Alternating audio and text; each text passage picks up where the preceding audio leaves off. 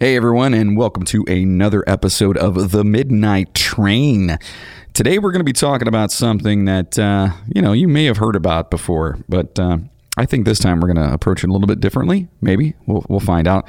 Now, there's been movies made about this thing, and, uh, you know, it's been like the harbinger of su- supernatural, whatever. Um, but we're going to kind of tear it apart a little bit, and hopefully you enjoy. So, uh, you know, sit back and uh, turn the lights off for this one, guys. Stay tuned. Welcome to the Midnight Train. This podcast is intended for mature audiences. Listener discretion is advised. All aboard!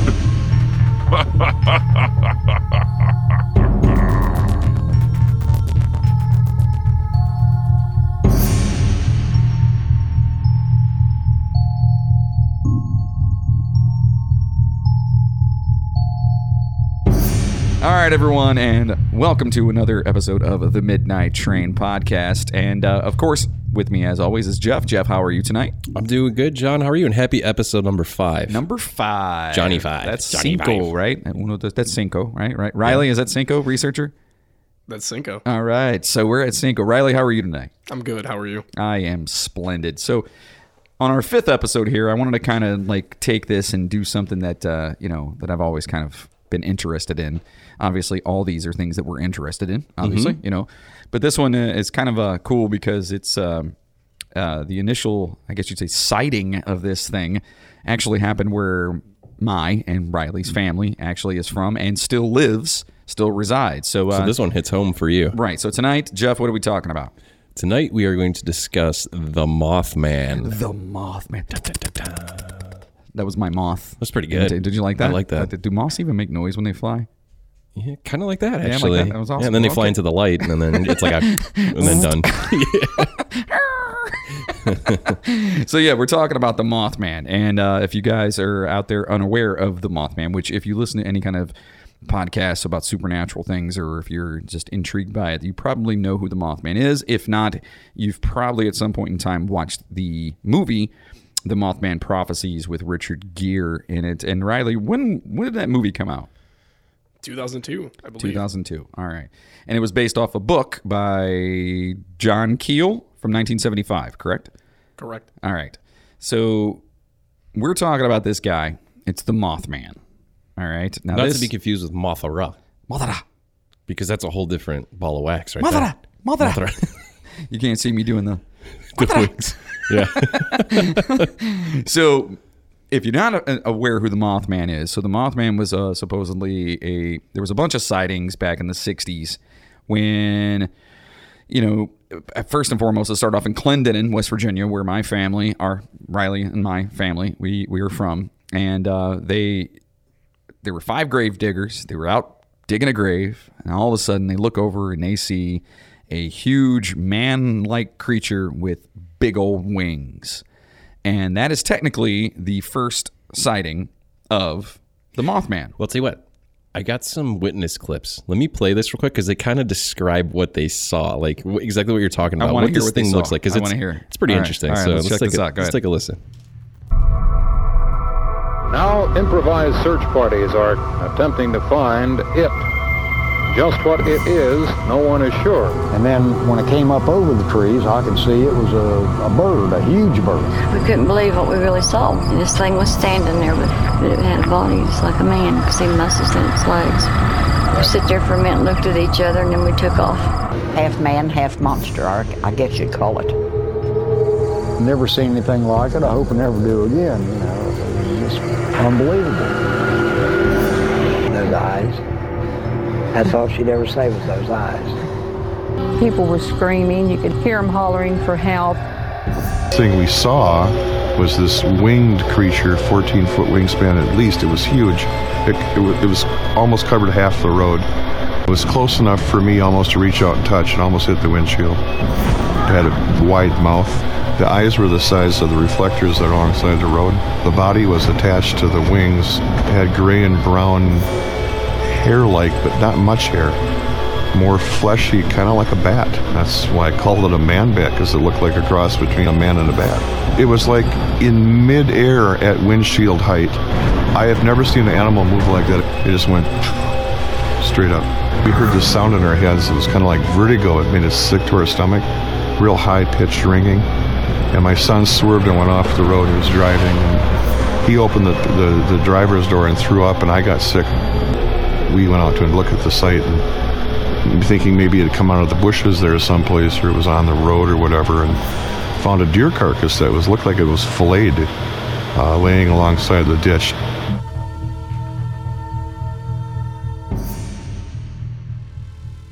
Wow, so that was pretty weird. So, uh, so these people all kind of say they see the same thing. Yeah, but the weird thing is, is it's different times. So it's not like you know, like one was 1980, one was 1970, one was 1990. So it's all these different times, different places, and different people, which is kind of odd. Well, I mean, you know, mass hysteria is kind of a thing, and when someone hears something, and then all of a sudden you're in your backyard and you see, you know, a penguin flop by or something, you're going to be like, "Whoa, that penguin! That looks like the Mothman." Not saying that there's penguins in Point Pleasant. I'm just saying, like, you know, it, people tend to take things and run the other way with it. You know. You know, now that you say that, you remember we were talking about our personal experiences. I wonder if that white thing I saw in the back of my parents' yard was a moth, man. Or a penguin. Did something bad happen after? Okay, we're we're getting off a tangent here. So, in 1966, November se- or 12th, excuse me, uh, the five guys were digging a, a grave. All of a sudden, this thing comes out of the trees. It's flapping its wings. All right. They see something that looks like a man with wings with red eyes. Now, I've heard different things about whether or not it was red glowing eyes or if it was just red eyes or whatever the case may have been.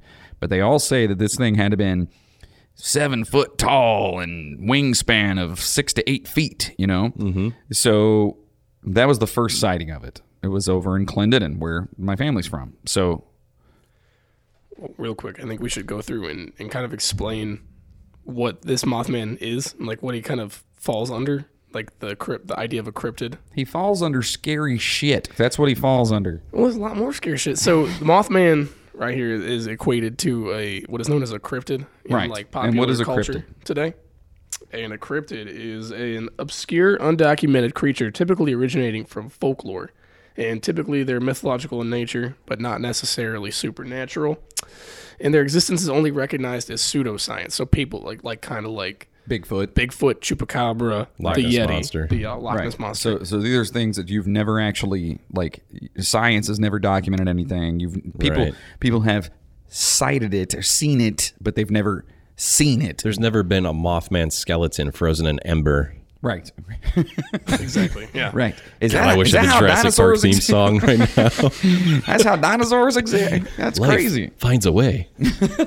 So, to me, what the first part of this whole thing is that obviously that uh, the Point Pleasant, West Virginia situation, which, if you're not familiar with that, there was a bridge there. Um, it was called the Silver Bridge, and uh, Or the Ohio River. right. And it actually, you know, connected, you know, one part to another part, and it was just a great big, awesome bridge. It was one of the first bridges of its kind too, which was pretty awesome. Um, but it's like an hour and a half away from Clendenin. So Clendenin in 1966, these five guys see this, and then all of a sudden, in 1967, they're all seeing it in Point Pleasant, so it's an hour and a half away. Now, the thing that gets me on this, now, if you're again, if you're not familiar with the whole Mothman thing, it's basically supposed to be. Well, uh, and Riley, you brought this up earlier. Is it a, a harbinger of what's to come, or is it the reason that these atrocities are happening? You know, like there's a What big, atrocities? the, well, and we'll get to that. But so basically, whenever somebody sees one of these things, something bad happens. Something So like it's like almost like a bad, bad. banshee. You ever heard that the folklore tale Correct. of a Yeah, yeah, yeah. banshee? You know, it's up in the tree. The you Irish stumble upon banshee. it, yeah, I- and it screams. And when it screams, something bad happens to you. Right. I mean, I've heard a million stories about that. It's it's a a deja vu monster, if you will. Right. Right. So, so I think that, and, and again, touching on that, I think there's so many of those in all of the the the folklore throughout time. Mm-hmm. There's always something that's gonna, you know, gremlins and all these other things that you know. Sam socks. Sam Sox didn't bring no bad news, man. He was good. so the Silver Bridge, everyone starts seeing this thing between 1966 and 1967. Um, there's actual, you know, like not not just documented, but like new uh, um, police reports of of people saying like there was a couple that said they were chased down by this thing, that it was flying over their car. But it's never hurt anybody, right? There's never been like a physical Not that I know of. altercation. I've never seen anything about it, and and and there's a lot of things to dis, to dismay in this uh, this whole thing. Like you know, and like like I said earlier, like you, there's nothing about these five guys who were digging a ditch in 1966 in Clinton, in West Virginia. There's nothing anywhere.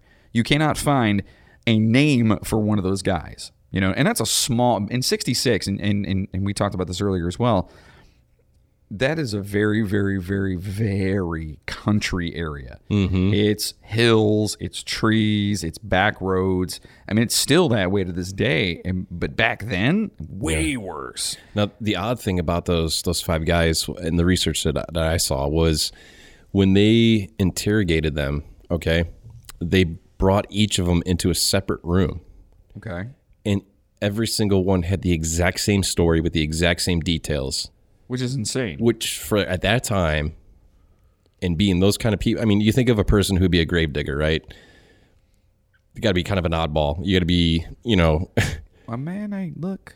People got to work, man. You know what I mean? they got to work. You're right, but the things that you you kind of you kind of let go in your mind to get the job done. You know, it- Yeah, I mean, it's, it's got to be a rough job. right. It but the fact that all of them had the exact same story in details and that was documented was like, what? Okay, yeah, and it kind of adds a little bit of uh, Yeah. legitimacy to it. the thing that I think of is that these people are gravediggers, okay, in the middle of nowhere, West Virginia, in the 60s. West Virginia, the parts that our grandfather and your dad lives in, still barely gets cell phone reception. So it's in the middle of nowhere. So these guys are digging graves late one night. Not much is going to scare them. So the fact that they're so petrified and, and swear up and down that they saw this extremely scary and, and, and you know large creature kind of gives credence to the fact that maybe they did. Okay, now, now let me put it like this though. Let me let me throw something else at you. You and I and our three buddies, we're grave diggers. It's in the '60s. It's at mm-hmm. night. Do you think maybe a little moonshine or maybe a little bit of that uh, devil's lettuce was involved in the in the entire situation? I mean, is that something that could potentially have affected their I guess their mental prowess at that point in time. Do you think that like you're like, dude, we got to go do this grave? I guess it would depend on their age, to be honest with you. I mean, if they were And like, again, I can't find anything about that. if they were mid 40s to early 50s, I would probably say no. Now, if they were younger, of course. See, I, I disagree with that. I think that I think that 40s to 50s they're still doing that because again, this is this is this is backwoods area. Like like Yeah, I guess Clendenin you're is right. such a small itty bitty little town. Uh, and I- and I think back in 1966, I think there was people. there was about a thousand people lived there. You know what I Mm-hmm. mean? A thousand people. That's small. You know what I mean? And but it's a it's a pretty big area to have a thousand people there. You know what I mean? Because it's all just mountains and trees and everything else. So I guess what I'm thinking is, is it possible that these guys go out here to dig these graves and you know, old Sam over here has got a little bit of that white lightning. You know what I mean? Yeah. And he says, "Hey boys, you know, you know, make this job a lot better." Yeah. you know. Well- I mean, it, that's that's potential. I guess is what I'm saying. It's it's a po- it's a possibility. The thing I want to keep in mind is this is a town of a thousand people in the middle of nowhere, West Virginia, in the '60s.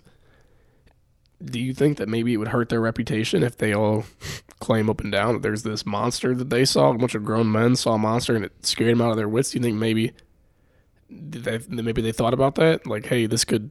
You think if it was a if it was a fraud or a hoax, you think it maybe would have hurt their reputation? Like you're you're saying that like if they were to come out and say, "Oh my God, we saw the boogeyman," that people are going to look at them like, "You guys are crazy." Yeah, and they kind of ostracize them for it. I mean, maybe. But then Maybe. again, maybe it was a hoax on purpose, and maybe all five of them did. But supposedly they did because, like I said, the research I found, they interrogated them and they all had this exact same story. So Right. they did come back and say what they had found and saw. So that's why I, it, again, I think it lends them a little bit more credibility. Is the fact that back then it could have had them ostracized, or you know, could have ruined the reputation in the community of only a thousand people. Man, I ain't never gonna get back in that church once they find out about this Mothman.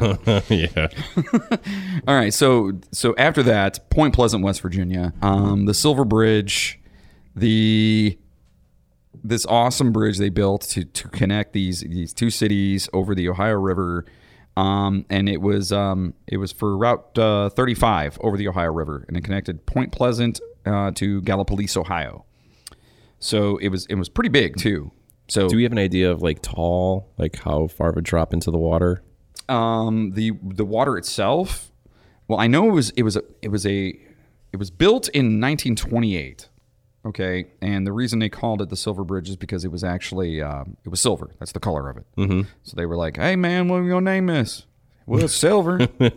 Let's do that. you know, like It's a bridge, that's what they it's did. silver. And by the way, I hope I never like hurt anyone's feelings with my really bad um, redneck voice, but that's uh, We have to reenact it. I am. I mean, that's, I, I'm hillbilly through and through, and, and you know I'm I'm all America, baby. You know what I mean? so, so basically, all of a sudden they get all these sightings. These sightings are coming from 1966 and 1967, and boom, boom, boom, boom, boom, and they're just constantly looking uh, and seeing these things. And there's police reports, and there's you know all of a sudden there's uh, the, the the news and the newspapers are all commenting on these things, and these are these are legitimate like people who, who live in this town who were saying you know, I'm I, I saw this. I I saw this.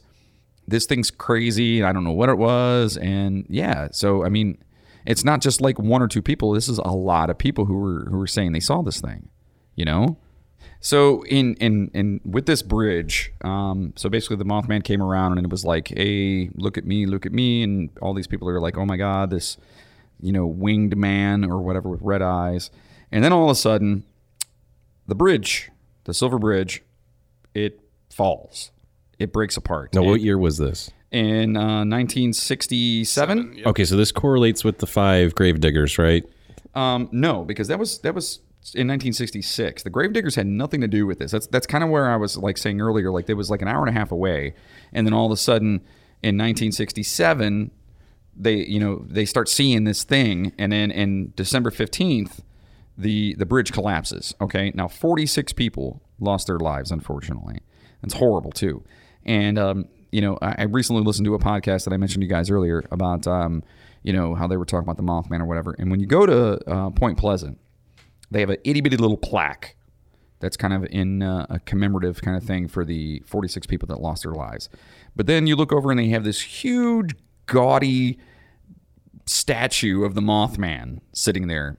So it almost kind of like downplays the fact that these people lost their lives. You know what I mean? Yeah. And so it's kind of it's kind of weird, but uh, I mean, obviously tourism, yada yada yada, which is funny because I, as I mentioned earlier, the last sighting supposedly was the um in nine, uh, 2016, which is right around the exact 50th anniversary of the collapse of the bridge. Okay. So a lot of people thought that it was just like a big hoax, and they were trying to like hype up tourism or whatnot. Um, so I uh, all right. So the bridge collapses. It kills 46 people. Riley, why did the bridge collapse? Well, it collapsed. Well, first of all, I want to preface this by saying it collapsed on December 15th.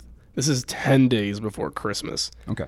So 46 people died 10 days before Christmas. So this rocked the entire area, really. And so this whole bridge collapsed due to two reasons. One was a malfunction or a malfunction, a mal misproduction of a piece that uh, it was 0.1 inches, 2.5 millimeters deep was this defect in one of the uh, the eye bars in the suspension bridge that caused the entire bridge to collapse. So 0.1 inch caused 46 people to lose their lives because the bridge was carrying much heavier loads. It was during traffic. It was carrying a lot more people and a lot more weight than it was ever designed for. Now here's the thing, though. Let me ask you this, though. Okay, so the bi- the bridge was built in 1928. Yes. This is 1967, and we're having, you know, I mean, that that's for almost 40, 40 years later, and you're you're, it could it have been just just it got old, or was that defect always there? Why did this Why did this never happen before that? You can't tell me that there wasn't another Christmas time where the bridge was crazy busy. Well, if if like you said, the rebar, you know, the steel was an would you say an inch, a half inch, 0.1 inch. Point one inch. Who the hell is going to know that unless you're an engineer? And I'm sure the engineer that designed that bridge was long dead gone at that time. Right. You know, so you're going to assume the bridge has been up for years. It's it's held cars. Well, the there's kicker- there's probably a weight limit, right? That Yeah. was noted. I would assume. Well, and the they kicker- just figured it never. in- Well, obviously they're probably getting that. more. There's more people living there. The population's probably growing. Maybe it's just more and more people are crossing this bridge because um, at that point in time, I mean, they there there was how many people living in uh, in Point Pleasant? I know there was it was like 2,500 people or something like that. And so maybe it was just the more people and the more traffic that was going over it. But okay, so I guess the sightings of the Mothman in 1967 and then the collapse of the bridge. Why did no one ever see the Mothman there before that happened? That bridge was there since 1928. Why did no one ever see anything about this? And then all of a sudden, now remember though, they were saying they saw this thing before the bridge collapsed. Right. Okay. Well, that's why I was asking if it correlates with the grave diggers. So maybe it was over a span of time. Maybe he was trying to warn people for years, you know, but it was getting that initial react or interaction with somebody, you know, because every time everybody saw it, they were afraid and they ran and he's chasing it down. Maybe he's trying to warn them. Maybe he was trying to get to them and get through that initial interaction and then, you know, describe what's about to happen or warn them. And so that's again where the the um, the discussion between whether or not he was a preventative measure and he's trying to say hey, Mm-hmm. or some people think that he's the reason it it, it happened that the, Like a the, curse. the bridge collapsed because he was there. Now there have been sightings all across the world, supposed sightings Yeah. of the Mothman before tragic events. Uh, we talked about Chernobyl. Yes. Um, we were talking earlier about uh, another collapse of a bridge in Minnesota. Is that the right? I-35 West Bridge in Which Minnesota, was- Minneapolis. Which you said was actually The bridge opened. That bridge, the I-35 West Bridge in Minneapolis, Minnesota, opened in 1967, Which- the exact year of the Silver Bridge collapse. Right. And so people have seen this thing, and then there's supposed, you know, people saying that, you know, 9 11, they saw him there. Now, I think that a lot of stuff happens because people, they need to, they have to deal with things in a certain way. People have to understand things. Like when 9 11 happened, we all sat around like, what the hell just happened? Why did this happen? You know?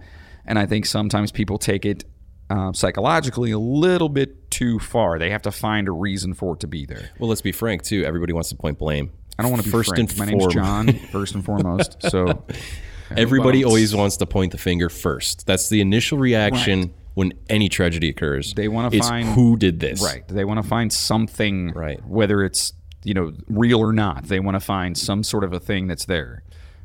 The thing I want to, the question I want to pose is, is this a retroactive blaming of the Mothman? Is is it because there's a pattern of, you know, the Mothman's known to have been at tragedies, so after 9/11 occurs, some people who know that hey, supposedly the Mothman was at Point Pleasant, the Mothman was at Chernobyl.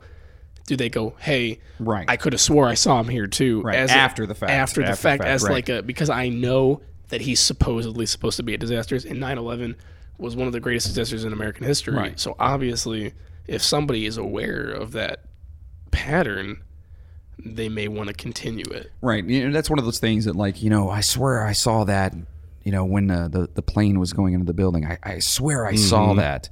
But there were no, I, at least not that I'm aware of. I've never heard any documented cases of somebody seeing it prior to. This is the first time I've ever heard of the Mothman being involved with 9/11. To be It's- honest it's with you, I've things- never heard it, and listen, I, I've no. gone deep into 9/11 stuff. Right. Well, you and I both have, you know, loose change and all Oh, that yeah. stuff. Oh, Oh, yeah. yeah. So I think the thing with this, though, is you can you can debunk a lot of stuff. You can debunk the Chernobyl thing. You can you can debunk the. Uh, if I'm not mistaken, at one point in time they said that uh, recently over in uh, was it Tokyo, Japan, with The the, Fukushima power plant. the Fukushima power plant that they saw that whatever. And in, in actuality, these these things all come out after the fact. Mm-hmm. They're post traumatic experience visions, I guess you'd say. well, pe- people eyewitness accounts are almost impossible to corroborate most of the time because when you witness something, you know, if you're if you're the eyewitness of a shooting, or you're the eyewitness of a of a tragic event, and you're in court giving your testimony. A lot of the times, I they, found that eyewitness events, like accounts of an event, are really not accurate to what actually happened because you're living in that moment. You're you're traumatized by it. A lot of the times you can't recall correctly the the majority of the the facts. Right, but yeah, those are the same people that go to prison for their, you know, when they go in and talk to the police and tell them what they saw or what they did or didn't do. Yeah, Yeah. it's kind of funny how the the system works. Anyway, But we're let's not going to get into that. Let's not forget the, the the most interesting piece of this puzzle, which is okay. All, all the majority of these sightings, specifically this one we talked about, happened pre the bridge falling down, not Right, post. right, right, right, right. The, the the Point Pleasant one, Right. was all pre. So there's something there, whether it's real or not. Right. We have to address the fact that this Mothman creature had shown up several times and had several interactions with multiple people in multiple cities before the bridge even fell. Now, these other stories with 9/11 and this other stuff we're talking about, that's all post. Yeah. So you debunk that right off the rip. you, you can't use that at all. but this Like, one, where it originated from, that's the interesting part. Well, actually, I have found another interesting article here that kind of goes along with what you're saying, where the post is, you know, you can't really take that as fact. Mm-hmm. But here in uh, in Germany is is a pretty interesting thing that happened. So, and, and in Germany, in Freiburg, which is in the Black Forest region of Germany, there's a bunch of miners who were supposed like underage people. no, like the people who like dig for stuff. Oh, oh, those miners. Okay, Miners. my bad. Yeah, I Yeah. was just uh, just clarifying. That's all right. I appreciate it. So those guys were about to go into a into a mine, and they were kept out by a large bird-like creature that shrieked at them. So they called it the Freiburg Shrieker. And what this thing did is it kept them from entering the mine. And so these men obviously freaked out by what they saw, ran away from the mine, and not an hour later did that mine collapse, and it would have killed every single miner. I hate you. So, so they're saying that that this creature who is pretty similar to the quote unquote Mothman, yes. Um, that he was actually outside of this mine over in Freiburg, Germany, and he was basically like, "Caw, caw, go away," and so everyone ran, and then all of a sudden the the the, the mine collapsed, right? And this is actually like documented, like you you can actually, is, or is this like a This happened in 1978. 1978? So about- oh, okay, 11 years okay. after the Silver Bridge collapse. Now I have a question. Okay, I'm not a religious person, and I know you're not. Maybe you are a little. No, not particularly. What is there not? Maybe I'm thinking of something else, but is there not in some kind of religion where there is like an angel of warning?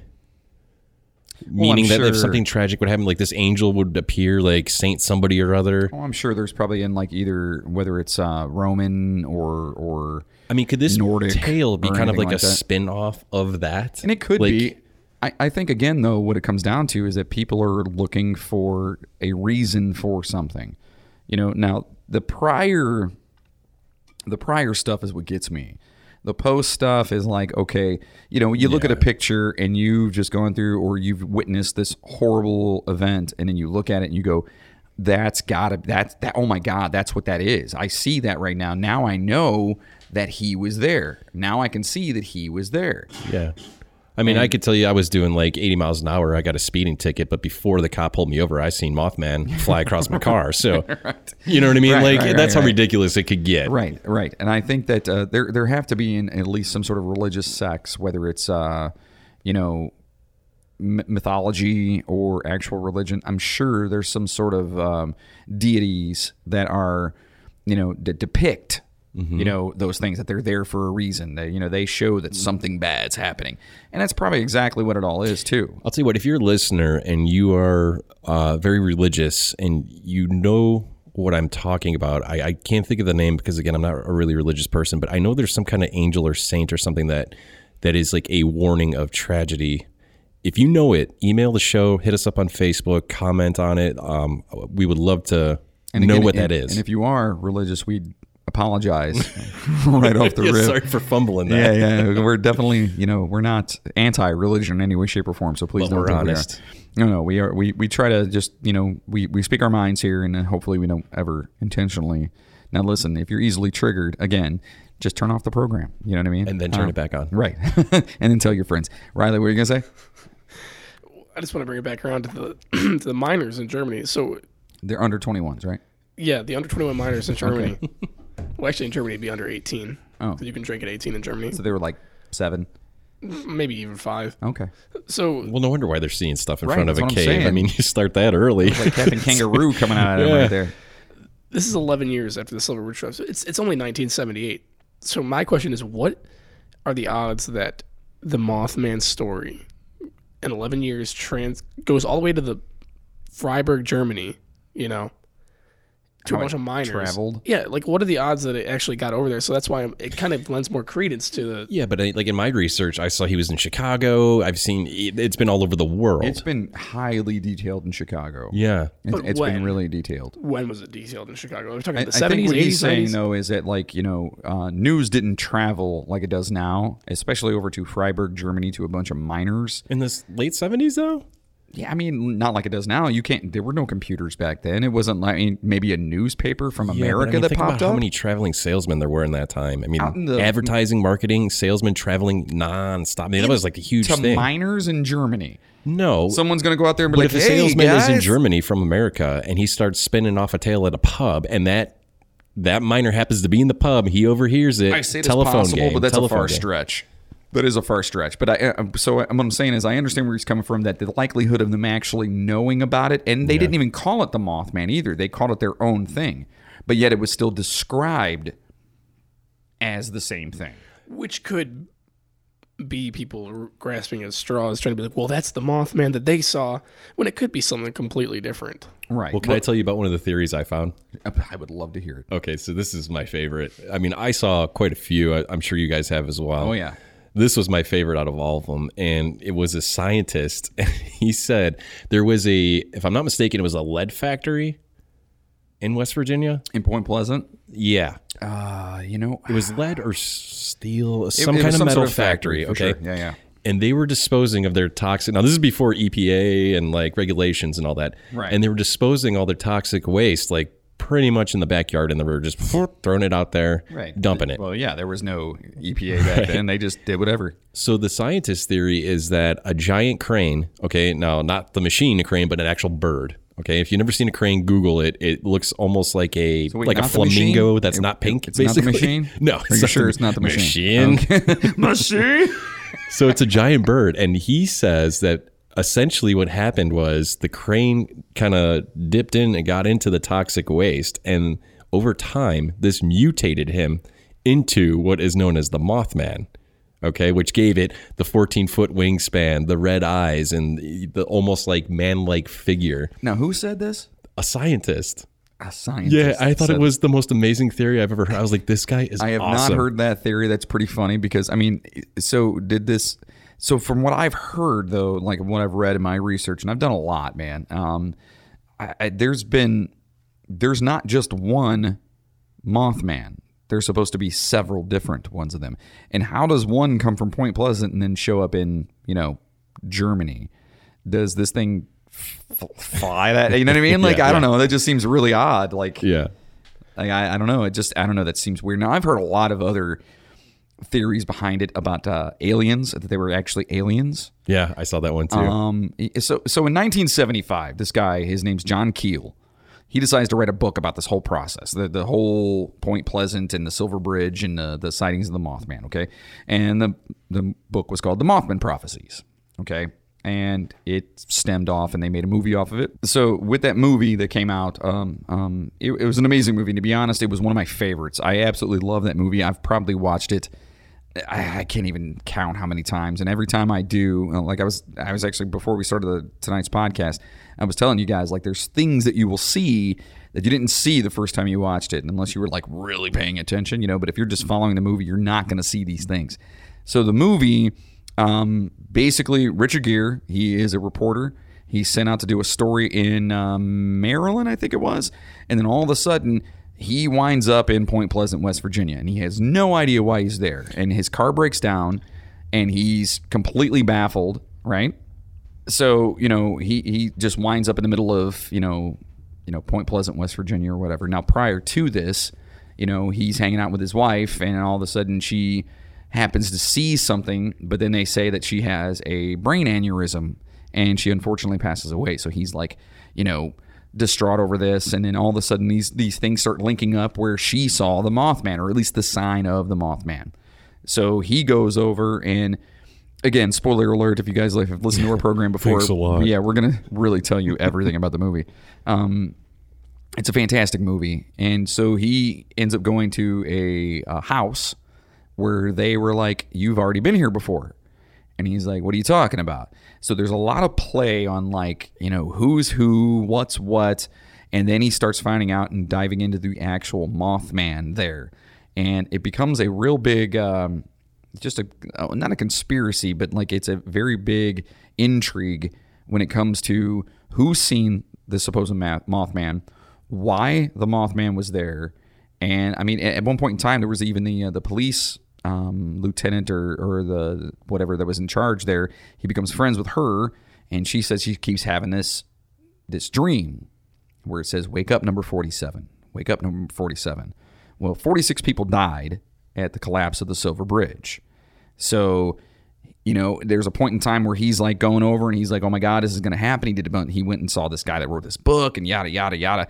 So anyway initially john keel the guy who wrote the book had an entirely not entirely different but he had a little bit of more of a spin to it where like there were these men in black that were coming out and they were like taking you know it was almost like men in black i feel like uh, it's like men in black the movie men in black with will smith mm-hmm.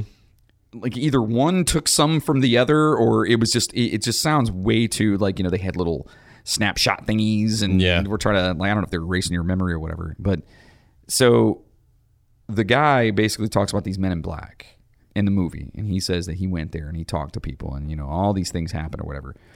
Now in the book obviously. Now in the movie it's you know you, you have to write a movie for movie sake. You- you mm-hmm. know you take a book and it's got you know you know whatever how many pages freaking you know hours and hours of reading. You're gonna collapse that into an hour and a half movie. So there was a bunch of stuff that was probably like taken out and edited and whatever. The movie itself shows the collapse of the bridge. And it shows the guy you know richard gere jumping in and trying to save everybody and all these things happening. And it's it's f- not funny because that sounds horrible to say about people dying or whatever but Right. in the movie they they never really fully disclose that yes there was a mothman. What they did was say that yes these people saw what they thought was the mothman so does that prove or disprove it I don't know. That's interesting. You know I I mean? mean, and I remember from the movie too. You know, like the the calls and the warnings. So that was the odd thing, like you were talking about, like the wake up number forty six or whatever it was, 47, yeah. forty seven. You know, so again, it was a painted. They painted this creature, this being, as if it was a uh, a warning, a warning sign to people. You know, and that's that, that that seemed to be what everybody was saying you know and, and again riley brought up like was it a warning or was he the reason behind it but i think that for the most part everybody said that he was a warning so you actually have a clip from the movie right Yes. awesome Hello, John Klein. Who is this? My name is Indrid Cold.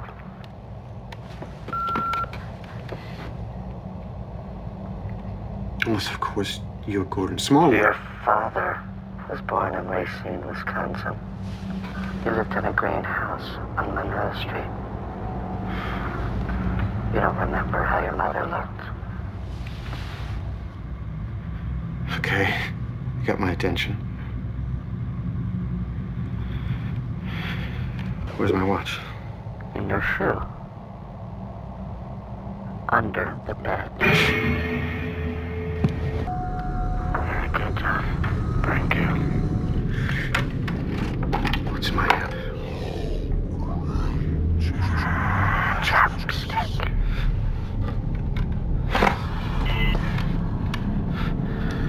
You're reading my mind, are you? You're reading my mind. I have no need to, do I?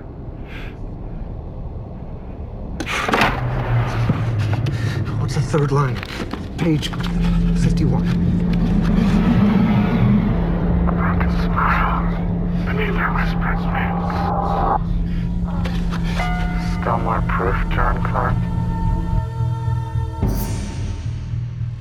Right, so that that right there, what you just heard was uh, Richard Gere's character um, in the movie. He was actually in his hotel room, and obviously he's researching this Mothman character, Mothman, Mothman, Mothman. Mothman. he's it's Bob Mothman from, Mothman Interiors. Um, so and then he actually unplugs his phone. The phone keeps ringing, and then all of a sudden he picks up, and Indrid Cole is on the other line now, and or on the line, should I say? And Indrid Cole is who he has been told by other people in the town was the name of the Mothman. So as he's sitting there talking to the guy, he's trying to like see if this guy's like legit or whatever. So he's hiding his watch under the bed, which you hear in the clip. He's um, you know, telling him to read something out of a book that he just pulled, whatever. You know, I mean, he's basically trying to prove whether or not this guy is supernatural or not, and then he kind of proves himself to you know Richard Gere's character. So that was a very creepy part of the movie the first time I saw it. In fact, It's my favorite scene. Oh, it's amazing. The fact that when, when he says chapstick, dude, I lost my ish when I was younger watching that movie. And it came out in 2002. Yeah. So it, it's just, it's a timeless movie. It's awesome. They really did a great job in, in taking the whole idea and turning it into the actual movie. You know what I mean? I think the movie's fantastic. If you guys get a chance to watch it, watch it. But just Yeah, make for sure those of you out there that are like you know not into scary movies and afraid of a lot of stuff. This is more of a, a detective kind of It's a suspense mystery kinda thing, yeah. movie with a twist of darkness, I guess. Now, what I think is kind of cool about this too, about this whole story, is that so um, pseudoscience. You guys, obviously, pseudoscience is basically it's not science, but it there's people out there studying these things, and uh, so people who are pseudo, pseudoscientists like um, ufologists, uh, paranormal detectives, um, cryptozoologists, and things like that. Now, John Keel was a UFOologist, right?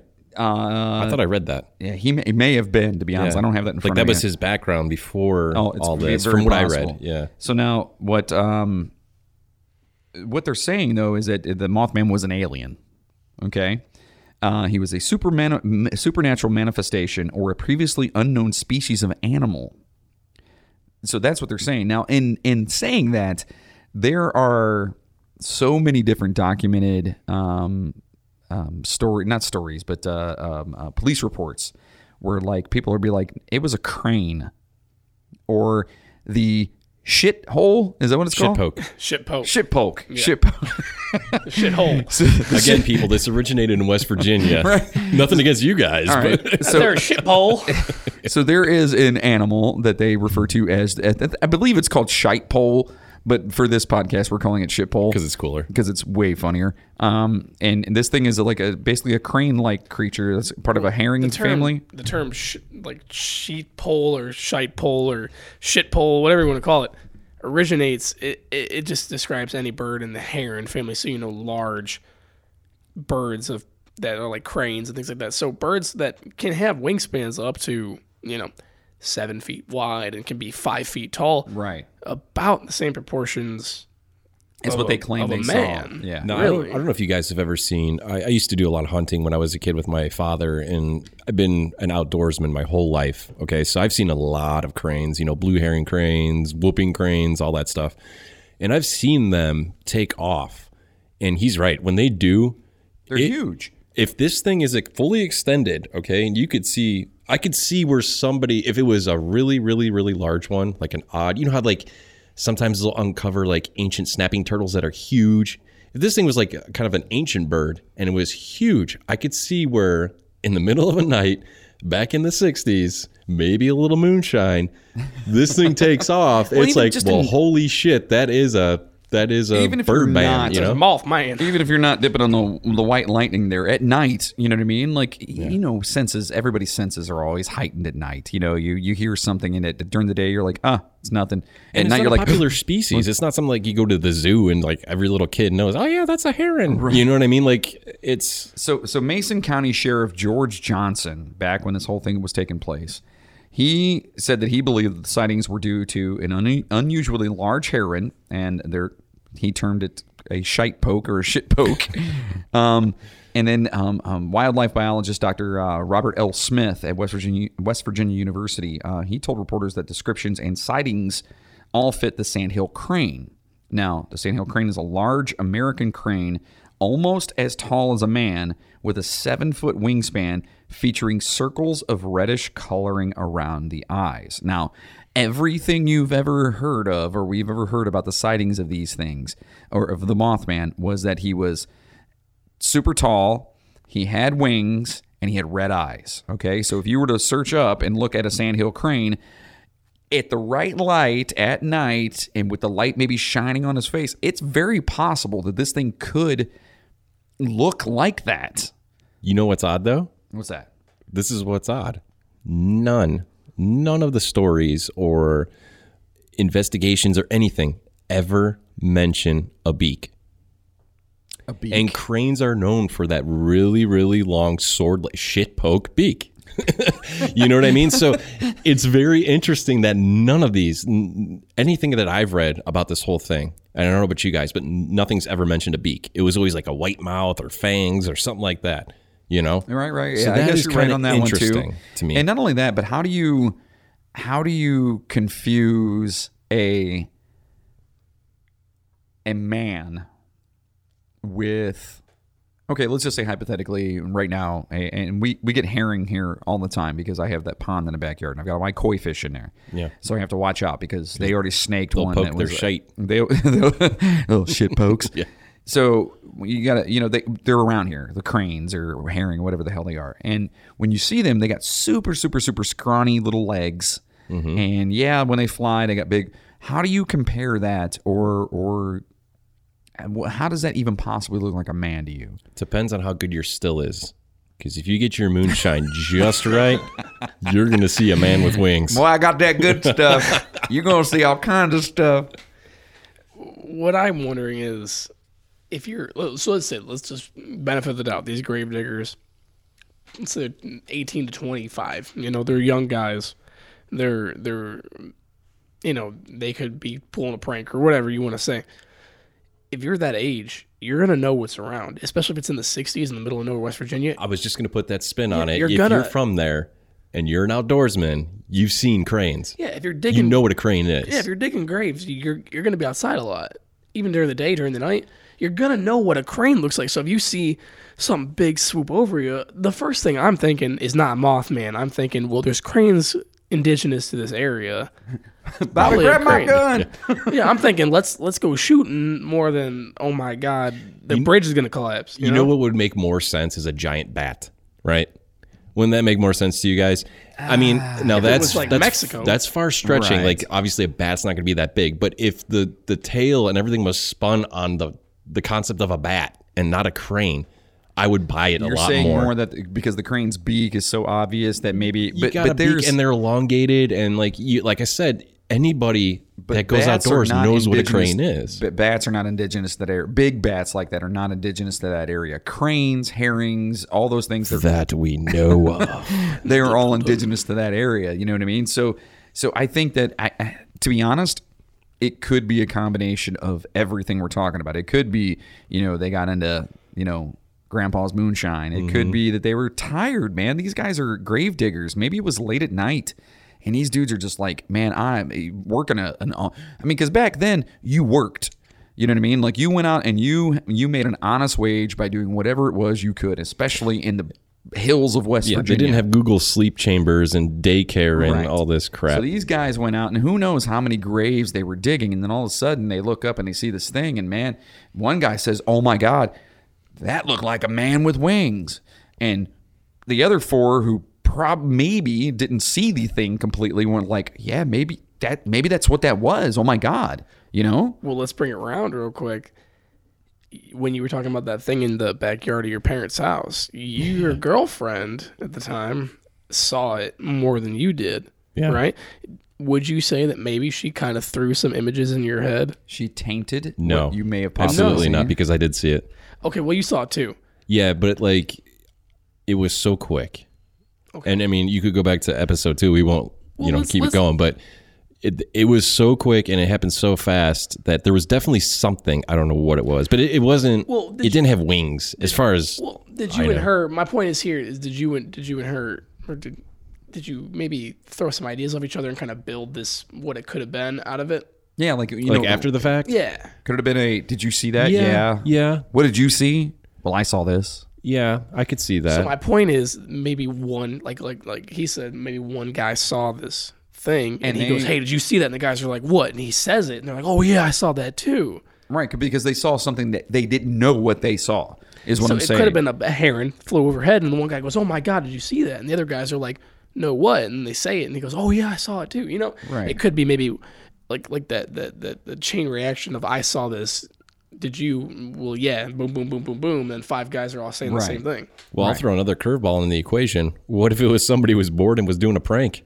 What if he had a suit? which That's is what I was funny, saying earlier. Which is funny too, because there have been a a ton of uh, supposed hoaxes when it comes to this whole thing. Like they they have sit there and said that there's been um, construction workers who have tied flashlights to helium balloons.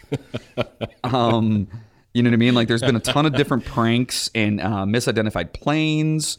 Uh, there's been sightings of uh, a, a barred owl and albino owl, and uh, you know, and with the uh, glowing eyes, and which may have actually just been Okay, so now an reflection. owl, an owl I could buy. I mean, not as big as a man, but some owls get pretty freaking big. I don't know if you've to, seen. to claim it's a seven foot tall. That's a big.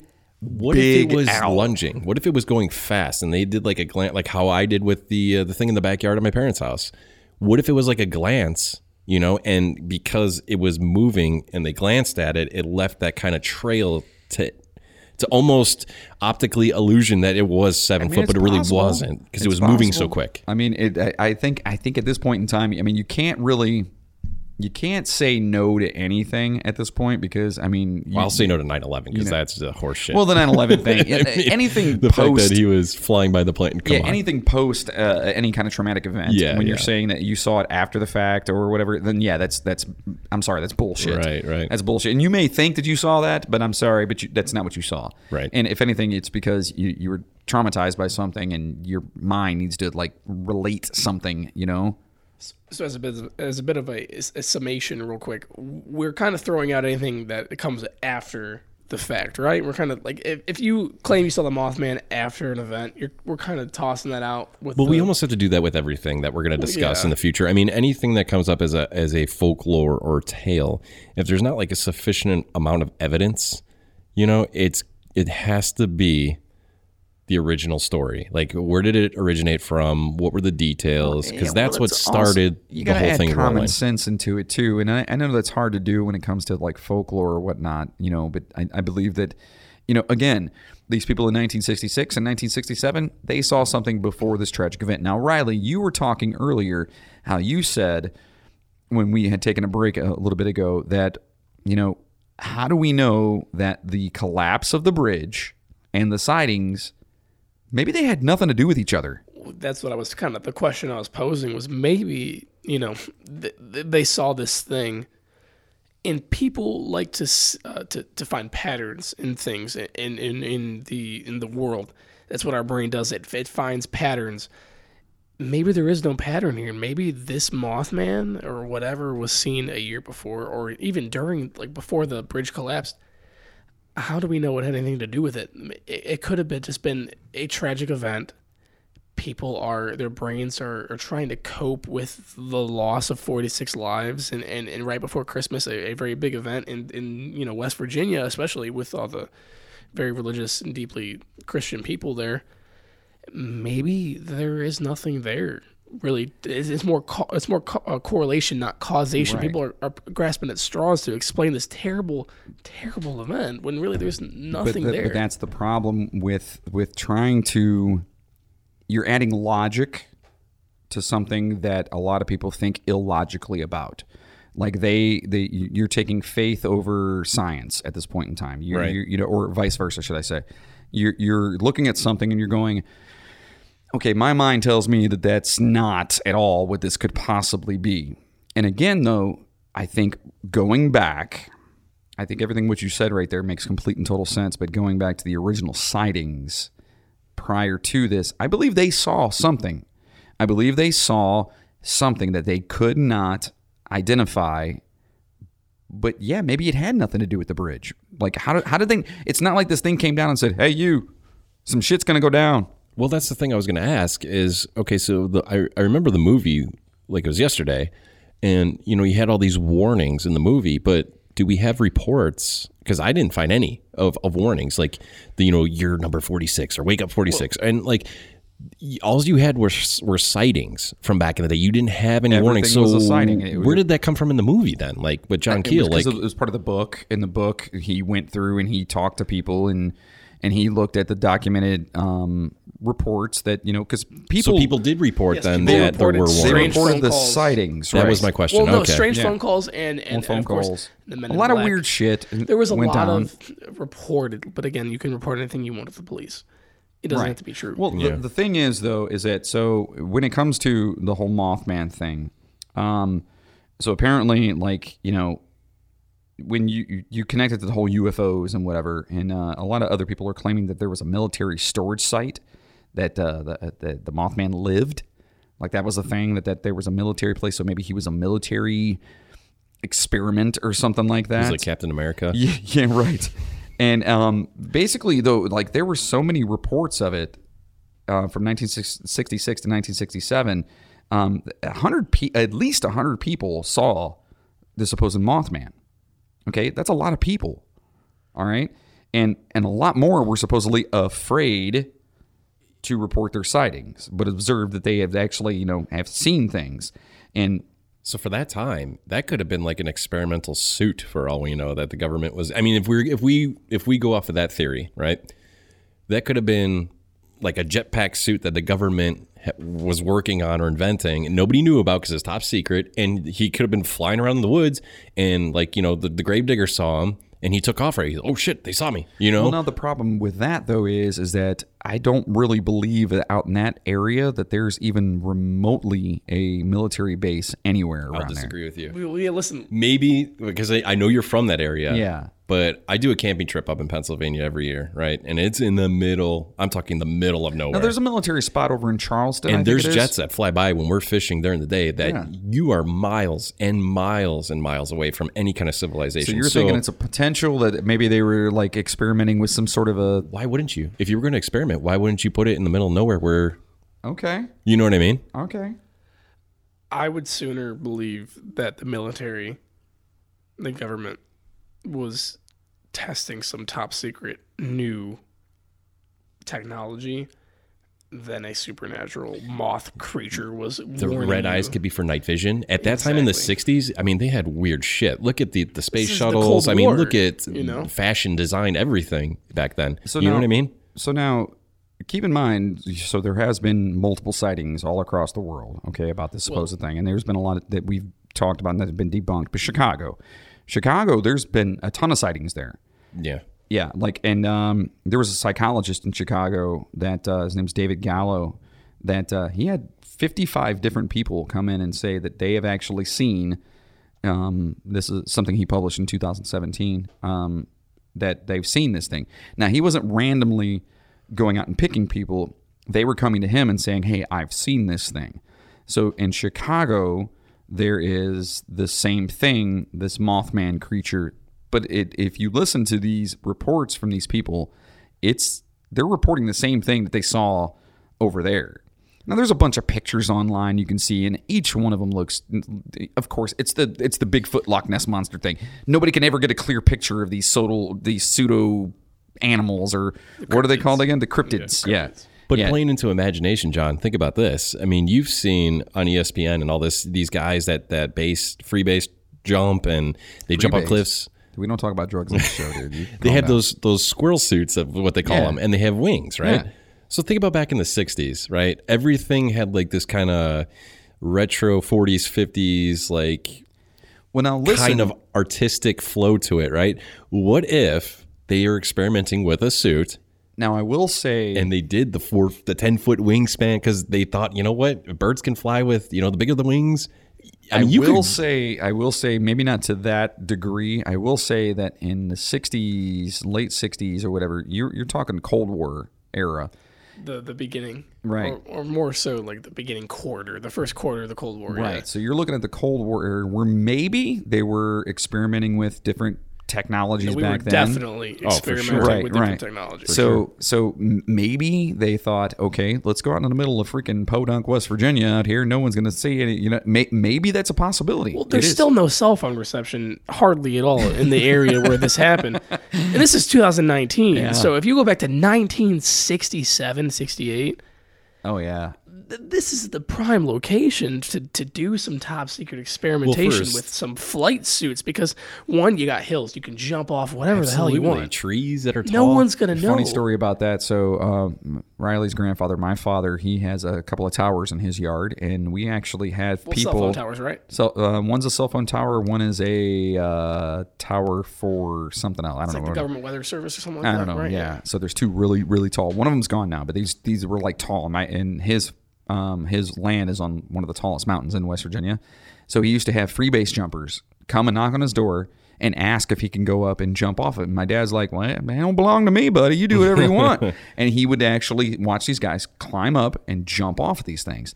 So I guess that that is a potential that maybe that is something that could.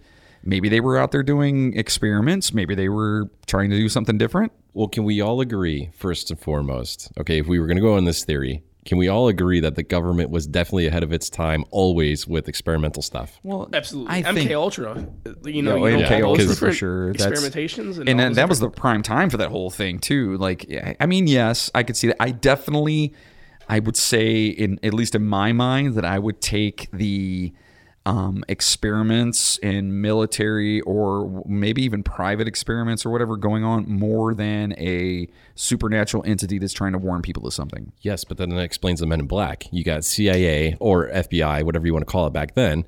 Okay, Knock they were the on ones to clean up the garbage when oh, guy got spotted. You know, I guess I, I could see Okay. that too. You- I you was Okay. about to say that. I mean, Okay. it's a more plausible theory than a mythological creature. You know what I mean with with the fangs and all that. Yeah, but no, no, it's definitely when we're pl- especially when it comes to the the whole like the men in, the supposed men in black that everyone and saw. you don't hear about the stuff nowadays because it's all in warehouses and they have they have perfect places to do this now. But back then, you know, and we'll get into this in the UFO episodes with Moody and whatnot. But this goes along the same lines of when they were experimenting with different ships and whatnot. So to to me, in my mind's eye, if if there was a suit they were experimenting with, it makes so much sense that this would be it. This and the whole bridge thing is coincidence. That's I was just about to yeah, say that, I that is I, I think that, that that sounds very. Now, okay, and the only reason I'm going to say that I agree with that is because every other time that this supposed uh, entity has been um, seen, it's been debu- debunked. Like it's it's always been debunked. The only time you actually really hear about the Mothman and a a horrible situation happening is Point Pleasant, West Virginia. Everything else has been debunked. Uh, Whether you're talking Chernobyl, whether you're talking even the Germany thing or whatever, which Fukushima. yeah. Well, the Germany thing. Well, So the the Germany thing to me though, I mean, I, could don't. be something different. It could be total. I mean, like uh, we were talking earlier, how like how news spreads and how it's possible, whatever. Like, don't you think they'd be like, oh, we saw the same thing. We saw. If you knew what something was and somebody told you this, just to jump on board to bring some more notoriety to it, wouldn't you say, oh my God, that's the Mothman was here? Obviously, in- they'd be like, the Mothman was here. right. I don't know how they And in speak over Germany, there. I mean, how do you know that there wasn't an animal living in that cave? Well, I mean, And it you had could say the same I mean, thing about you could go West so Virginia, far with though. that, you know. Yeah, you can say the same thing about West Virginia. The only thing I will say is that the Mothman in Point Pleasant, West Virginia, prior sightings to the tragedy, nothing really comes up after the, the bridge collapsed. now, Well, well, Fri- the, let me finish real quick. Freiburg, Freiburg, as they call it, was prior to a disaster. The, the miners didn't know that it was going to collapse in an hour. You know, because they were minors, they were under twenty one, they were drinking. Like you, they you were. can't. Yeah, And what year was that? 1978. Okay, so that was after the Mothman. 11 years Yeah. after the Point So how do you Pleasant know one of those miners wasn't just like this loser kind of guy that lived by Wait himself? Wait a minute, hold on. You know hold what I mean? It was like, you know 1978. Yes. This is three years after the book was written and released. Yes. That's what I was gonna say. I mean, what if what if one of them knew about it and they're like, "Hey, this is a perfect opportunity for me to get some spotlight and attention." Well, then Is how do you that explain the collapse Yeah. of the mine an hour later? Did one of them do it on purpose? Well, now let me ask No you one this. was in the mine. Did oh. they all plan on it? Let me ask you this: Is it documented? Is it reported that they claimed to see this thing Yes. before the mine shaft actually collapsed. Yes. So they left running out of there. They went and they saw, you know, Captain Schwanchen, Finchen, The Finchen from Freiburg Shrieker, as they call it, Whatever. because it shrieked at them and it scared them and they left the mine. Well, what I'm asking is, is like, okay, so right now, if I were to go outside and, and I saw something crazy in my It front yard, right, something shrieked at me, and I went to my police down the street and I said, oh my god, this thing was crazy, And your house exploded. and then all of a sudden my house exploded after that. Yes. is that what this kind of situation was, Yeah, or was it a, oh my god, after the collapse they were like, yeah, we were there. Is it post or was it pre? But the thing that I think, why would they say that? If they knew the mine Probably was going to they collapse, did it. well, that's what I'm saying. The only other explanation is there's two options here. A, there was something they saw that scared them away from the mine, and then it collapsed. Or B, they purposely collapsed their own place of work, and then made a No, no, story no. out of it. It's coincidence, and I'll go back to my my another famous hashtag is everybody has that uncle that likes to tell the story. You know what I mean? It's it's it's human nature to want to have the attention on you, right? Everybody does. So what do these guys do? They they they witness this. They avoid this tragedy, right? This is years after the stories come out. The book, the tale's probably been sprung all over the world at this point these guys are just miners in the hills, you know? What an amazing story. What an amazing story to get attention, to get people talking, to, to be known, to go down in history. You know what I mean? Whether it's ridiculous history or not. but did you know about it before tonight? Did I? Yeah. No, I didn't see it Did in my you? research. No. Well, they didn't do a very good job if that's what they were Well, going for. but locally though, so here's Yeah. my thing though. Couldn't it be as simple and basic and easy to just say these guys screwed something up and maybe they accidentally lit some dynamite. I'll go with that. That's- maybe that's more they plausible to accidentally me. did something And and, they they're like blamed it on the Yeah, and they're like, "Oh shit."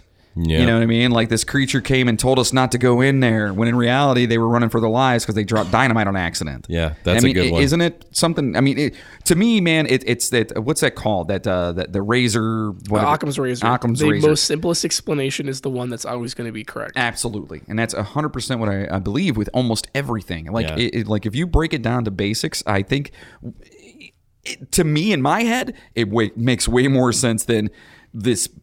The Mothman, the Screeching Weasel, or whatever it was called. Well, then that brings us right back to what Jeff was saying with the the, the, the, the government testing and everything. That's if you want to go with Occam's razor, if that's what we're going to use as the, the base point for this episode. I think we should for everything. To be Well, honest with okay, you, so I mean, if we're going to use that as, my- the, as our as our base point for everything, then obviously the government, which has been known to do some shady shit, I have no idea what you're talking about. exactly. if you're listening right now, Black van pulls up, Yeah. the door gets kicked out. right, right, right, right. I pay my taxes. Thank you. the governments and the military, especially during the '60s, during the, the war, the, the Cold War with Russia, and the fact that we're trying to get ahead of them technologically. At that point in time, I could l- see that. Let me bring like- something up real quick. Do you guys know about the, the dead zone in, in, in West Virginia? Have you guys ever heard of this? No. There's a there's a complete silent zone that's like I want to say like 35 miles in diameter in in West Virginia right now, where you are not allowed to have any radio communication at all. Okay. Well, I mean, you've been to West Virginia. That's like everywhere. Well, the point is, it's a military zone. It, okay, here it is. So, established in 1958, the National Radio Quiet Zone encompasses about 13,000 square miles near the border between Virginia and West Virginia. People who grow up there live mostly without cell phones and Wi-Fi access. Thirteen thousand square miles, It's a. National Radio Quiet Zone, and they say, okay, so this is in West Virginia. They they say it's because they have telescopes that are extremely sensitive to these these radio waves. But it's so much easier to say, well, there's they're obviously doing some other experiments and things like that in there, which then leads cre- lends credence to the fact that hey, maybe the Mothman was a government the government experiment that you know some people saw and they they had to clean up after, and it Mhm. led to this urban legend. I mean, the whole like supposed like seeing these uh, um, the men in black showing up. I think that kind of. I mean, if in fact that was factual, I think that adds a little bit more to okay, it could be government based, as opposed to, you know, there's this creature around, you know, and, Right. and, and again, though, I al- I always think that, you know, what you just said too, the with Occam, Occam's razor, right? Like you were saying that, you know, the the simplest explanation. Well, maybe it is just because they have sensitive telescopes there. Maybe that maybe that's all it is. Maybe maybe we want to believe that they've got, you know, Just something else. something yeah. else going on. But I think that I, I I truly believe that typically, and there's a lot of conspiracy theorists out there. Like uh, you and I both know Ken very well. Yeah. And that dude is insane. Yeah. and Ken, if you're listening, he's actually a really big. Um, we got to have him in. yeah, oh, that'd be amazing. Yeah. He, I don't know if I could handle it, dude. That'd be so exhausting. He is such a uh, uh, intelligent person Yeah. and he just genuinely he believes in all those conspiracies and stuff and he he will literally make you believe Right, Like, right. riley's actually been there before and we've sat there and talked and like he's just he's crazy He's got charisma and facts to back it up. yes right he's he's not one of those guys that's going to show up and like start spouting out stuff he he has doc like he reads a lot he's just a smart dude Yeah. but his smart dude has made him become insane. Right. you know what I mean? So he's one of those types of people. But uh, so to me though, and I think there's a lot more of those types of people than there are people like and I'm not by any means am I saying that I'm better than anyone else, but I immediately just assume the, least that could happen is what it is. Right. You know what I mean? The most logical explanation is what it is. I'm like the Spock of this podcast. Does that make sense? Yeah. All right. Well, I got something special. Like Nanu, I, nanu. I didn't know if I, I actually wanted to bring this or not, but you know, when I'm doing these sound effects and I was making these clips, I actually ripped them off my phone. So how I do that is I hook my phone up to my computer, and then I play the clips through there, and then I do editing. I record them basically off my phone. Well, while I was doing this the other day, I got a phone call that I thought was really interesting. So I actually recorded it, and I want to play it back for you. All right. And here's the phone call. This is the phone call. Hello, it's Jeff. I am the Mothman. Really? You know what? That's so cool because we're actually doing a podcast here soon about you, and I would love to ask you some questions. No questions, only prophecy. Well, it's not every day a six foot talking moth with glowing red eyes and a 14 foot wingspan will uh, cooperate for an interview, so I guess I'll take what I can get. On this day, six years from now, the Midnight Train podcast will be I mean, number one in six years? We could do it sooner than that, right? canceled. Oh. Yikes. I must go now. Um, okay. Realize my prophecy. Yep. Make dollar shows. Hey, you know what? Did you really just moth fart and hang up on me? Hello? Hello? What the f-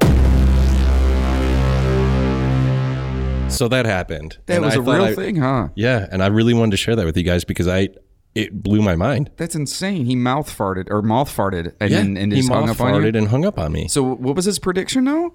Like he said that the Midnight years? Train podcast in six years would be canceled, canceled. and In I thought six he was going to say number one. Oh, he said canceled. Yeah. Oof. Yeah, that'll happen way before that. I, was about to say, I would have given it way sooner than Yeah. that. That's a- Listen, you can't cancel a podcast. Is first and foremost. All right, this is we're doing this on our own. We have nobody out there telling us what to do unless the government finds out It that was I a good lied thing about I my had taxes. my phone hooked up to the computer, though. Yeah, How that's convenient that for was that, right? very like intriguing. Yeah. It's a intriguing. too convenient, Jeff. So, anyways, Well, that was that was very convenient. Um. So yeah. So let's go back and let's uh, finalize a lot of this stuff. A. Let's go the movie. What did you guys think about the movie? Well, I thought the movie was great. Um, it definitely, and after doing, I didn't realize it then when I saw the movie, but but now after doing the research and then thinking back at the movie, it's it's quite a spin on the tale, you know. But it is interesting. I, I did like the, the how the movie had more details. It had more like interactions with this thing, this Mothman, the warning signs, and the whole mystery behind it. You know, I thought that was great. Um, as far as the actual tales go, I'm convinced, and I really think that it, it was a government thing, you know, and it just got spun into this creature, you know, because people couldn't explain it. They couldn't understand makes what it could possibly sense. be. It makes more sense. Yeah. I think that the movie was great. I actually enjoyed the movie. I, I came on on TV one day and I literally sat there through the commercials and watched the whole thing. you know, that- Commercials. what are you watching it, on? it on? was on like I want to say it was on some like what? cable What, channel. man. what It are was you? wild. Ninety five watching on channel twenty five. It was, you know, I'm sorry. Go ahead. I'm never talking Commercials. Again. Screw you guys. Oh, that's amazing. So then, uh, I think that the actual Mothman himself, I think it's so much more likely that it had to have been something else. There's one out of all the millions of options of what it could be. There's only one of those that it's a supernatural creature that's come to predict or come to warn, like a harbinger of doom. There's 99 other options that it could have been a balloon, it could have been a test from the government, it could have been this, Right. that, and a crane, it could have been anything. So I'm gonna have to go with my gut and uh, Occam's razor, like we had talked about, and say that odds are this is just people spinning a tale off of something super mundane and very boring, and and maybe even something the government doesn't want anyone to know about at the time. And so it was easier to explain away with you know this supernatural creature. So you're you're kind of on the same fence with uh with Jeff over Yeah, there. I'm that- exactly in the same boat. him. Okay. So to me, um, first and foremost, the movie is one of my favorite movies of all time. I absolutely adore that movie. Um, it, I, I just think every part of it's awesome. And uh, what I loved about the movie is that I'd heard about the Mothman. I never really did a whole lot of research. I never, you know, read the book, which I, I, I hear mixed reviews in the book. Um, but watching the movie, it's extremely intriguing. It's awesome. But then when you do the research on stuff, you kind of go, okay, it's just a movie. That's Hollywood. You know what I mean? Right. But I also have to say that it's way easier to dismay what people believe and what people think because we didn't see it, we didn't think it, we didn't see, you know, we, we weren't a part of that. It's easier to say, okay, Occam's razor again. That's what it is. That that's, that it's it's got to be the government or whatever. And maybe it is. But I believe that those people saw something. I believe that those people, now, again, all the debunked stuff, out of here. Get rid of it. It's gone. The 9 11, the, the Chernobyl, all that stuff, gone. Um, Japan, the Fukushima, or whatever it was, gone. But these people at Point Pleasant, which, and again, I don't even know why they even bring up the whole Clendenin thing with these guys because I mean it had nothing to do with anything, I, I, nothing whatsoever, other than the fact they saw something they, they couldn't explain. Right. I personally think that they saw something, but I'm kind of on the lines with you guys where I believe that this is it's probably something real basic that you know back in that time in the late '60s they were out there doing experiments, and it's very possible that maybe they you know I mean out in the middle. Listen, when it came to cemeteries, my family in Clendenin, Riley and ours family, our cemetery is up on the hill by itself.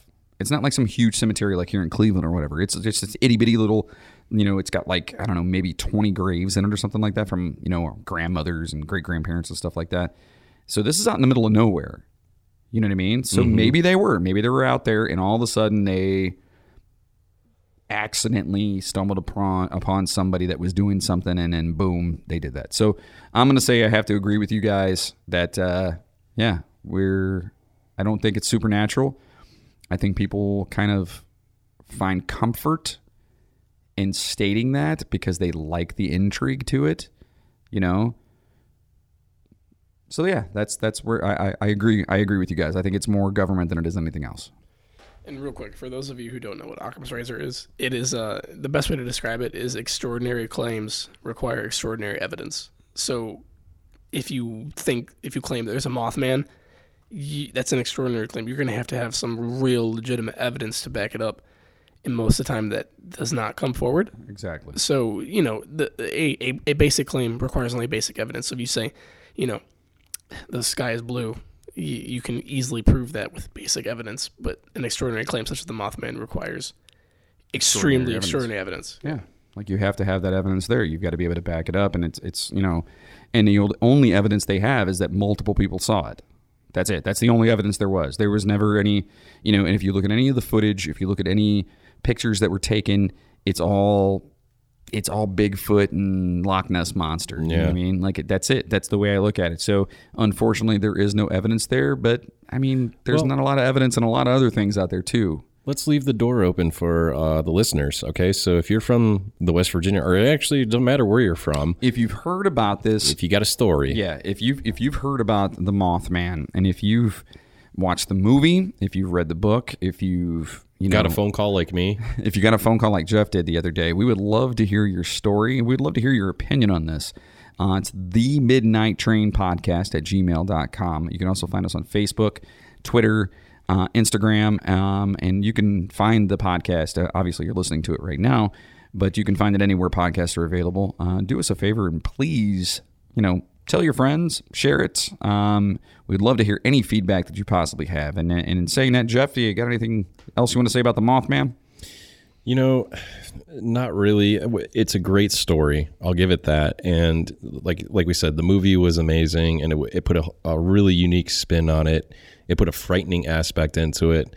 Um, I do like. I think it's really cool about the tale that this thing is like a warning, like a harbinger of doom. You said. I like the fact that there's a there's a story behind that where every time this thing shows up, something bad's going to happen. It's like a warning. I think that's a really neat aspect to it. Um, but I I gotta go with my gut, and my gut tells me it's either a it's a prank or b it's some kind of experiment. That's the only thing that makes any logical sense for that time and that area. Gotcha. Cool. Riley, same with you.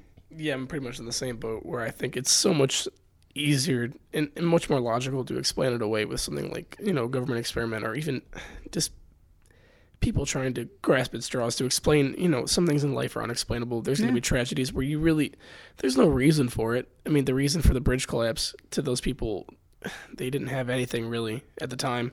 Yeah, I mean, unfortunately, you know, 46 people lost their lives to something that could have, you And know, so- either I I don't know about been avoided because I mean it was built in 1928. Well, here's the thing I was going to mention about that. So, in that time, think about it. I mean, taxpayer money, you have uh, an expense for roads and, and bridges, right? At that time, stuff was so corrupt, right? And those dollars probably were not going Well, to was- the renewal Well, and you're the also looking at a very very small town. Exactly. Well, I was going to say this earlier, and one of the main culprits for the bridge collapse was not was lack of maintenance. They they it is notoriously unkempt. It was the bridge. They did not maintain it well at all, and that's they would have if if they had they would have noticed that the bridge had a fault of that catastrophic. Okay, but let, let's go. Let's let's real fast before we we wind this up here. You said it was like an eighth of an inch. Is that what it was? Or It was one. uh, Yeah, I think it was. I think it was 0.1 inch. Point one one. tenth. that So- little bit can make the difference. So So, okay, so let me let me Yeah, ask it you this. You're Absolutely. working on giggity. You guys are working on a bridge. How do you find that one tenth of an inch mishap? No matter how detailed you are, you do after you collect the debris. So No. after it's destroyed, no, I, I'm, I'm serious. Like you lay out everything, and you, saying- you track back how it went wrong with I'm engineering. prior to that, you're talking about maintenance. You're Right. talking about maintaining this thing. How do you find such an infinitesimal default on a massive thing like that? I'll tell you exactly probably how it went down. Is they were building it, and at that time they were probably short on material, and the guy said, "Well, it, you know, put it in, and that's it." Because at that time people did that kind of thing. But oh, I'm- this I'm is good more enough. So saying like you were saying, You know, know? it was unkempt because nobody was coming in there. How how do you, as a maintenance worker, who who your job is to go and work on this bridge and make sure everything's good, and and again, small town, and Yeah. uh, even though I would say that's probably government funded, so it's probably going to be more of a statewide thing, I would assume, because that's connecting routes like Yeah. state routes. So if you're part of that maintenance crew, are you going to easily find a one tenth of an inch mishap someplace? because the inspection process back then was probably let's jump on it, let's drive our car across Well, yeah, it. let's, If let's it go by, let's look at it. Everything looks good. It's fine. Yeah. But if it's behind another bolt or behind another whatever, something like that. Now nowadays you would, right? but back then, before computers and everything and all the instruments and tools they used, uh, no way they would Listen, never there's know. been a ton of bridge collapses ever since you know, even from from this point on, from '67 on. There's been a, a ton of bridge collapses, and you can blame it on faulty workmanship. You can blame it on earthquakes. Earthquakes do that kind of stuff, and because they're not ready for that. I mean, there's been bridges that have just totally been decimated before. I blame it on Fords because I'm a Chevy guy. Fords are just too heavy. you can blame it on the Mothman. The Mothman. It's easier to say we blame it on the Mothman.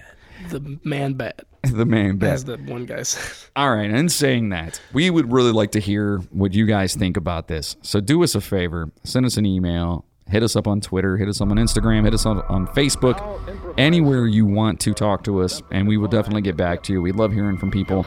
Um, if you believe that the Mothman is real, I definitely want to talk to you. Um, if you side with the rest of us here, where you think it could be, or should be, or is possibly something else, we definitely want to hear from you as well. Remember, find us anywhere you possibly can. We are the Midnight Train Podcast, and on behalf of Jeff and Riley and myself, we want to say, keep the lights off. We'll see you soon. Take care. Unbelievable. Those eyes. That's all she'd ever say was those eyes. People were screaming. You could hear them hollering for help. The thing we saw was this winged creature, 14 foot wingspan at least. It was huge. It, it, it was almost covered half the road. It was close enough for me almost to reach out and touch and almost hit the windshield. It had a wide mouth. The eyes were the size of the reflectors that are alongside the road. The body was attached to the wings. Had gray and brown hair like, but not much hair more fleshy, kind of like a bat. That's why I called it a man bat because it looked like a cross between a man and a bat. It was like in midair at windshield height. I have never seen an animal move like that. It just went straight up. We heard the sound in our heads. It was kind of like vertigo. It made us sick to our stomach, real high pitched ringing. And my son swerved and went off the road. He was driving. He opened the, the, the driver's door and threw up, and I got sick. We went out to look at the site. And, thinking maybe it had come out of the bushes there someplace or it was on the road or whatever and found a deer carcass that was looked like it was filleted uh, laying alongside the ditch